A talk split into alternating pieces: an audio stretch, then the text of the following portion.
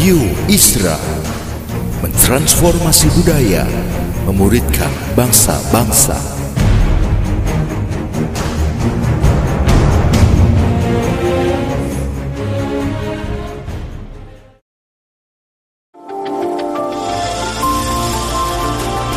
Voice of Pradaim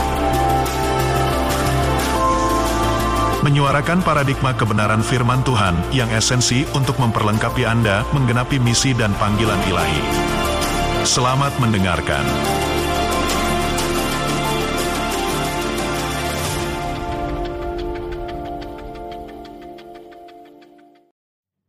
Hari ini saya akan menyampaikan firman Tuhan dengan judul Pemulihan Hati, The Restoration of the Heart. Amsal 4 ayat 23 berkata gini, Jagalah hatimu dengan segala kewaspadaan karena dari situlah terpancar kehidupan. Tahukah Anda bahwa hati kita adalah sumber dari hidup kita? Apa yang ada di hati kita itu yang akan keluar lewat perkataan, pikiran maupun perbuatan kita. Kalau hati kita bersih, maka perkataan kita, perbuatan kita, dan pikiran kita juga bersih. Tapi kalau hati kita kotor, maka pikiran kita, perkataan kita, dan perbuatan kita kotor. Segitu pentingnya kita belajar jaga hati. Di dalam Alkitab bahasa Inggris, terjemahan NIV dikatakan gini, above all else, guard your heart, for it is the wellsprings of life. Dikatakan bahwa hati kita itu sumber mata air kehidupan kita bahwa semua yang kita lakukan dalam hidup ini mengalirnya tuh dari hati. Kenapa penting banget kita jaga hati kita? Karena hidup kita nggak mungkin baik kalau hati kita nggak bersih. Hati kita menentukan hidup kita. Sumber dari semua yang kita lakukan dalam hidup ini adalah hati kita. Tahukah bahwa roh Tuhan itu berdiam di hati kita. Dalam 2 Timotius 1 ayat 16 dikatakan, peliharalah harta yang indah yang telah dipercayakannya kepada kita oleh Roh Kudus yang diam di dalam kita. Hati kita adalah tempat kediaman Roh Kudus. Kita harus jaga hati kita tetap bersih supaya Roh Kudus betah tinggal di situ. Orang yang punya Roh Kudus di dalam hatinya, hidupnya akan selalu dipimpin oleh Roh Allah. Banyak kali dalam hidup ini dalam mengambil keputusan, dalam melakukan apa pun, kita butuh hikmat dari Tuhan. Kalau hati kita nggak bersih, kita nggak peka dengan pimpinan Tuhan dalam hidup kita. Matius 5 ayat 8 bilang gini, Berbahagialah orang yang suci hatinya karena mereka akan melihat Allah. Apa artinya? Orang yang hatinya bersih, yang bisa dengar pimpinan roh Allah di dalam hatinya. Banyak kali dalam hidup ini kita nggak peka lagi dengan pimpinan roh Tuhan. Karena hati kita nggak bersih. Apa yang mengotori hati kita? Yang mengotori hati kita adalah ini. Efesus 4 ayat 30. Dan janganlah kamu mendukakan roh kudus Allah yang telah memerataikan kamu menjelang hari penyelamatan. Ayat 31. Segala kepahitan, kegeraman, kemarahan, pertikaian, dan fitnah hendaklah dibuang dari antara kamu. Demikian pula segala kejahatan. Firman Tuhan katakan jangan mendukakan roh kudus. Roh kudus berdiam di padin kita. Dan segala kepahitan, kegeraman, kemarahan, pertikaian, dan fitnah. Itu yang mengotori hati kita. Markus 7 ayat 21. Yesus mengajarkan bahwa dari dalam hati orang timbul segala pikiran jahat, percabulan, pencurian, pembunuhan, perzinahan, keserakahan, kejahatan, kelicikan, hawa nafsu, iri hati, hujat, kesombongan, kebebalan. Semua hal-hal jahat ini timbul dari dalam dan menajiskan orang. Siapa pun anda, saya dan Anda harus jaga hati kita.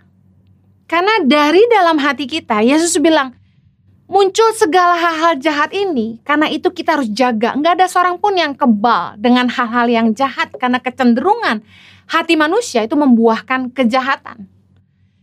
Kenapa kita perlu banget jaga hati kita? Supaya kita tetap peka akan pimpinan Tuhan dalam hidup kita. Kita udah nggak peka lagi kalau kita mulai mengotori hati kita dengan dosa, dengan perkara-perkara yang najis, perkara-perkara yang membuat Roh Kudus nggak betah tinggal di hati kita. Karena kalau kita percaya bahwa Roh Kudus diam di hati kita, kalau kita percaya bahwa Tuhan memenuhi kita dengan rohnya, harusnya kita hidup dipimpin oleh roh Allah. Roma 8 ayat 9 bilang gini, tetapi kamu tidak hidup dalam daging, melainkan dalam roh jika memang roh Allah diam di dalam kamu. Tetapi jika orang tidak memiliki roh Kristus, ia bukan milik Kristus. Tanda orang dipimpin oleh Roh Kudus adalah dia tidak lagi hidup di dalam daging. Tapi kalau ada orang yang bolak-balik jatuh dalam dosa, hidup ngikutin hawa nafsu, selalu hidup dalam keserakahan, pertikaian. Orang ini nggak hidup dipimpin roh Allah. Yang sering diperdebatkan bahwa tanda orang penuh roh kudus adalah berbahasa roh. Padahal yang lebih esensi adalah buah dari pekerjaan roh kudus di dalam hidup kita. Pekerjaan Roh Kudus di dalam hidup kita memampukan kita untuk hidup dalam kebenaran. Orang yang hidupnya dipimpin oleh Roh, dia nggak mikirin perkara-perkara daging. Apa sih arti hidup menurut Roh? Pertimbangan hati kita itu dijaga Tuhan. Pertimbangan hati kita selalu berlandaskan kebenaran firman Tuhan. Ketika ada hal-hal yang harus kita pertimbangkan ketika ada hal-hal yang harus kita putuskan. Pertimbangan kita adalah begini, apakah ini sesuai dengan firman Tuhan atau enggak? Hidup menurut roh adalah gini, kita selalu menyadari kehadiran Tuhan dalam hidup kita sehingga kita hidup takut akan dia. Aneh banget banyak orang Kristen yang kalau hari Minggu rajin ke gereja, tetapi Senin sampai Sabtu, dia lupa sama Tuhan. Tuhan ditinggalin di gereja aja. Tuhan baik-baik ya di gereja sampai hari Minggu. Kita sering kali nggak menyadari kehadiran Tuhan. Awareness of His presence is the work of the Holy Spirit. Bahwa Roh Kudus di dalam batin kita selalu mengingatkan kita bahwa Tuhan itu melihat semua yang kita buat. Nah, anehnya orang cuma berbuat benar kalau mereka dikelilingi orang-orang yang mereka tahu akan menghakimi mereka kalau mereka nggak benar. Padahal harusnya gini, ada nggak ada orang kita sadar bahwa Tuhan lihat semua yang kita buat. Awareness of His presence, kesadaran akan hadirat Tuhan adalah pekerjaan Roh Kudus dalam hati kita. Kita selalu diingatkan bahwa Tuhan lihat Ibarat seperti rumah ada CCTV. Di kantor kami ada CCTV. Saya yakin sejak ada CCTV, semua staff jadi lebih serius dan gak aneh-aneh gitu ya. Karena sadar bahwa ada yang lihat di balik CCTV itu. Harusnya kalau kita itu punya roh Allah dalam hidup kita, kita menyadari bahwa Tuhan juga mengawasi hidup kita. Orang yang hidup menurut roh dia selalu memastikan hidupnya berkenan kepada Tuhan.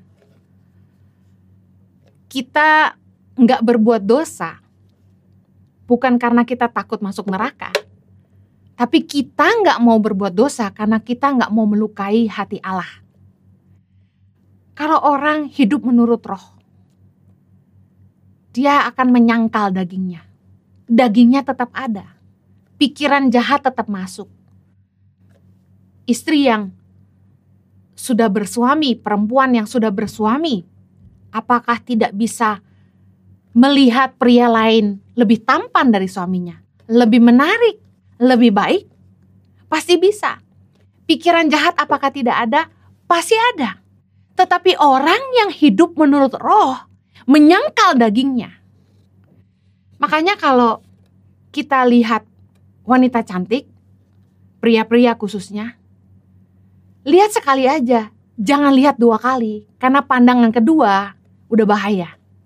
Orang yang hidup menurut roh, dia hati-hati, jangan sampai mencobai diri sendiri.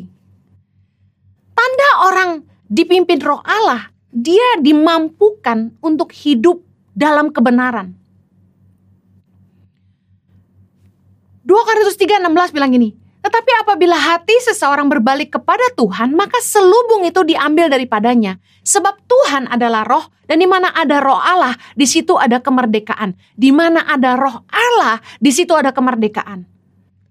Kalau roh Allah ada di dalam kita, kita dimerdekakan dari ikatan dosa, dari belenggu eh, dosa yang membuat kita selalu jatuh bangun. Kita punya ikatan yang membuat kita selalu berhutang. Ada satu pattern, habit pattern yang berulang, jatuh bangun di tempat yang sama. Contoh, ngomong jorok terus, kasar sama istri terus, judi terus, mencuri terus, itu the same pattern, behavior pattern yang gak pernah berubah. Tapi kalau orang itu dipenuhi roh Allah, ketika dia berbalik sama Tuhan, di mana ada roh Allah, di situ ada kemerdekaan. Justru dipertanyakan, kalau orang bilang, enggak gue udah tobat kok, tapi pelan-pelan. Yang saya yakin, di mana ada roh Allah, di situ ada kemerdekaan. Masalahnya, apakah hati kita berbalik kepada Tuhan? Kalau kita ingin hati kita dipulihkan. Hati kita harus balik sama Tuhan. Bersyukur karena pekerjaan Roh Kudus. Kita selalu diingatkan akan kebenaran. Roma 6 ayat 17 bilang ini, tapi syukurlah kepada Allah, dahulu memang kamu hamba dosa, tetapi sekarang kamu dengan segenap hati telah mentaati pengajaran yang telah diteruskan kepadamu. Godaan di hidup kita Godaan daging untuk hidup dalam hawa nafsu dan dosa selalu ada. Godaan serakah tetap ada. Tetapi bersyukur, roh Allah memampukan kita untuk melakukan kebenaran. Memilih untuk taat sama Tuhan. Pekerjaan roh kudus itu memerdekakan kita dan membuat kita lahir baru.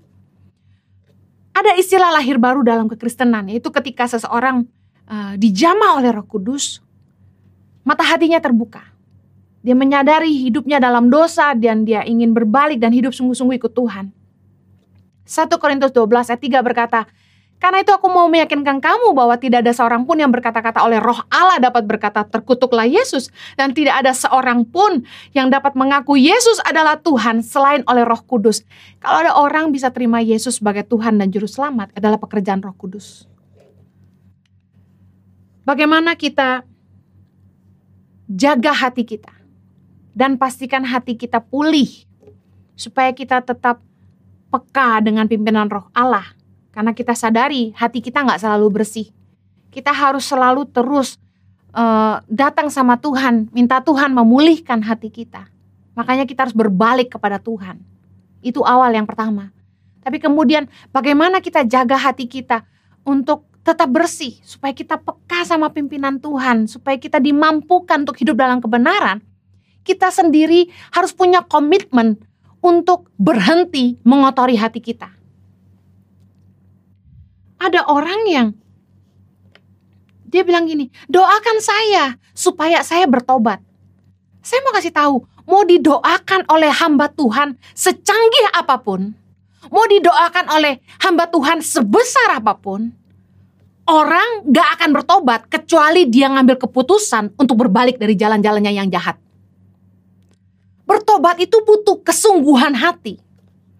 Berubah itu butuh komitmen. Gak bisa ngandalin didoain doang. Anda pengen diludahin, didoain, dipukulin, gak akan ngerubah kalau hatimu sendiri gak mau berbalik sama Tuhan. Kita harus ngambil komitmen, berhenti mengotori hati. Contoh, Udah dibersihin hatinya sama Tuhan.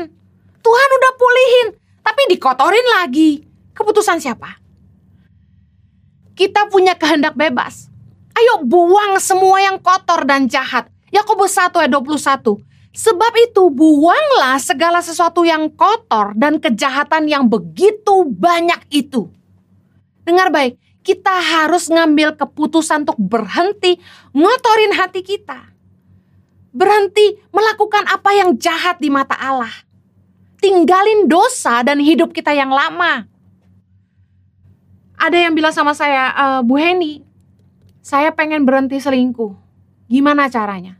Saya bilang gini, delete kontak selingkuhanmu.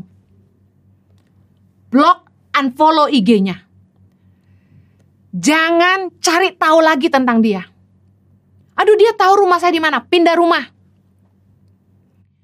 Kalau kita nggak mau berhubungan lagi dengan selingkuhan kita, kita harus bakar jembatan yang menghubungkan kita dengan orang itu. Kalau kita mau berbalik kepada Tuhan, jangan nanggung-nanggung.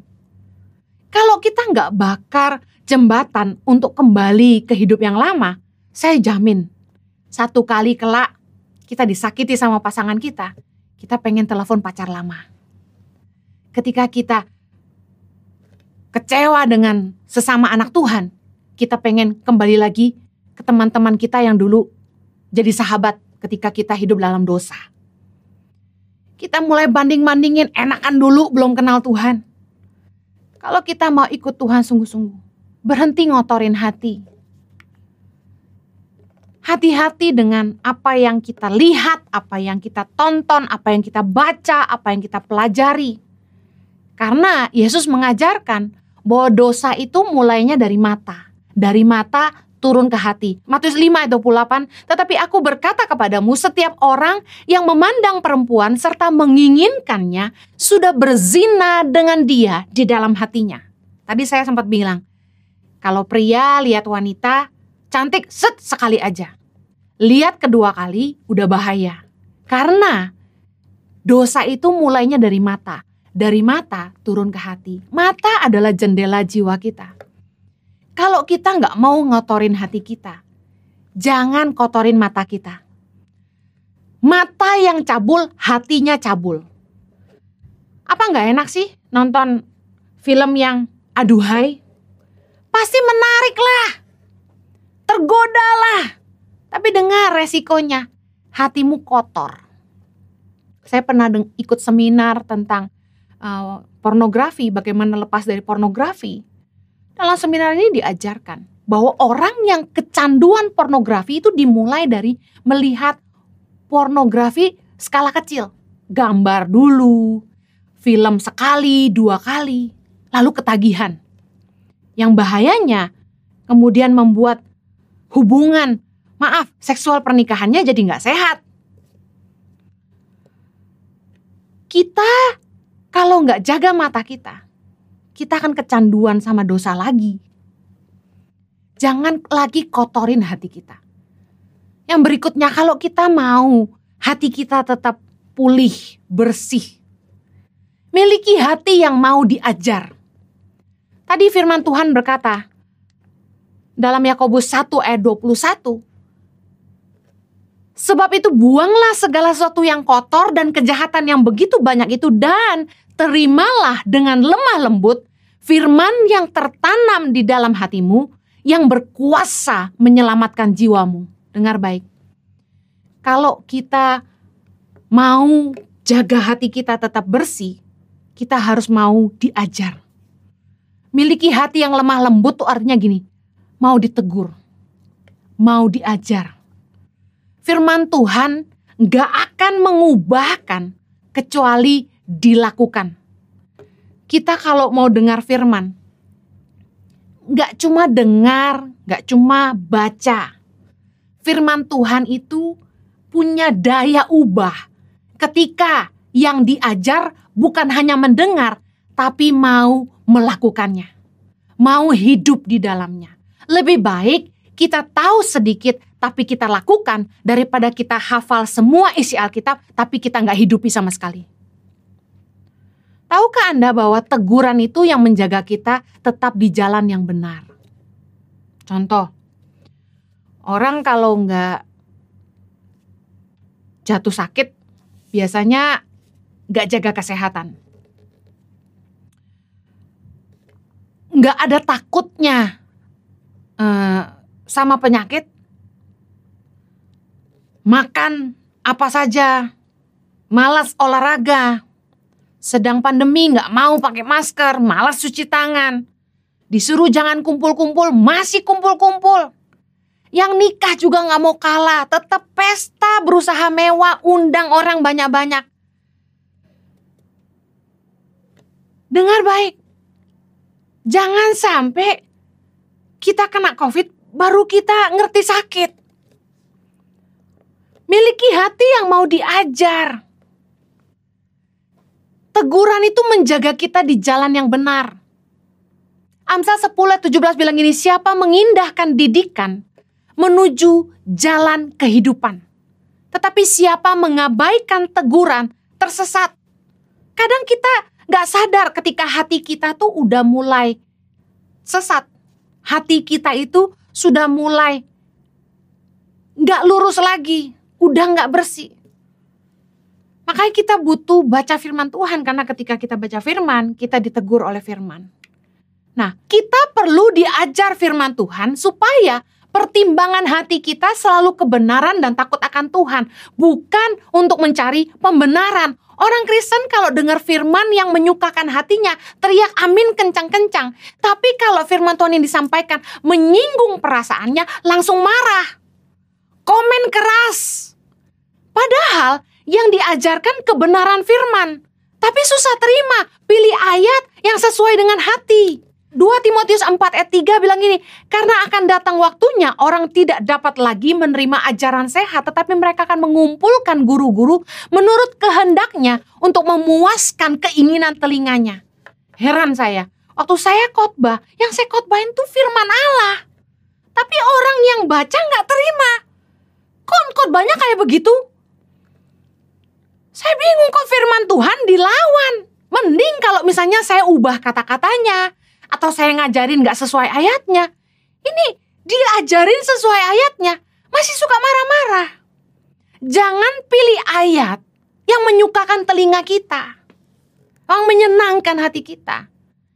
Giliran dibilang berkat, aminnya kencang-kencang. Tapi giliran diajarin, semua marah-marah. Dengar baik. Kalau kita mau hati kita bersih, kita harus mau diajar firman Tuhan. Yang terakhir, bagaimana hati kita bersih? Jangan simpan akar pahit. Ada yang bertanya kepada saya, Bu Heni gimana sih kunci pemulihan hati? Saya terluka sama suami, sama teman, sama keluarga. Saya mau bilang gini, kunci pemulihan hati kita adalah mengampuni. Ibrani 12 ayat 15, jagalah supaya jangan ada seorang pun menjauhkan diri dari kasih karunia Allah, agar jangan tumbuh akar yang pahit, yang menimbulkan kerusuhan, dan yang mencemarkan banyak orang. Jangan tumbuh akar yang pahit. Karena orang yang pahit itu menimbulkan kerusuhan dan kemudian mencemarkan banyak orang. Lihat, orang yang suka jelek-jelekin orang lain, itu biasanya hatinya pahit. Saya percaya gini, pekerjaan roh kudus dalam hati kita adalah membuat kita merasakan kasih Allah. Dia memenuhi kita dengan kasihnya setiap hari, yang memampukan kita untuk mengasihi semua orang, termasuk mereka yang bersalah kepada kita. Mari belajar dari Yesus. Lukas 23 ayat 34, Yesus berkata, Ya Bapa, ampunilah mereka, sebab mereka tidak tahu apa yang mereka perbuat. Bayangkan, Yesus mengajarkan kita di akhir hidupnya di bumi sebagai manusia. Ujian yang dihadapi Yesus adalah pengampunan. Di atas kayu salib, Yesus melepaskan doa bagi orang-orang yang bersalah. Bagaimana kita bisa ngampuni? Sadari bahwa kita sendiri bisa bikin salah orang lain tidak terlepas dari salah. Kalau kita pun bisa bikin salah, dan ketika kita salah, kita ingin diampuni. Ampunilah orang lain yang bersalah. Jangan pernah merasa benar. Karena orang yang merasa benar yang akan selalu menghakimi orang lain. Jangan simpan akar pahit. Orang yang simpan kepahitan gak akan bahagia hidupnya. Saya hidupnya enteng, kenapa? Karena gak nyimpan dendam sama siapa pun. Saya berusaha ngampuni semua orang yang bersalah kepada saya. Saya doakan mereka, saya berkati mereka di dalam doa. Berkati musuhmu, kata firman Tuhan. Berdoalah bagi mereka yang mengutuk kamu. Kita harus belajar melakukan firman Tuhan. Jangan simpan kebencian, gak ada gunanya, rugi buat kita sendiri. Kalau Anda ingin pulih, ampuni semua orang yang bersalah kepada kita. Jangan simpan luka, jangan simpan dosa orang lain. Bukan bagian kita untuk menghakimi mereka. Biarlah setiap orang berurusan dengan Tuhan saja. Saya berdoa agar Anda dipulihkan dan roh Tuhan memerdekakan Anda. Mari kita berdoa. Bapa di sorga kami bersyukur buat kebenaran firman-Mu. Berdoa agar rohmu yang tinggal di batin kami. Terus mengajar kami, terus membimbing kami dan memulihkan hati kami. Supaya kami nggak lagi hidup dalam akar pahit, kami nggak hidup lagi dalam dosa. Kami boleh jaga hati kami bersih. Terima kasih Tuhan untuk rohmu yang berdiam dalam batin kami dan senantiasa menuntun kami. Biar kiranya pimpinanmu Tuhan terus nyata dalam hidup setiap mereka. Demi nama Yesus kami berdoa. Amen.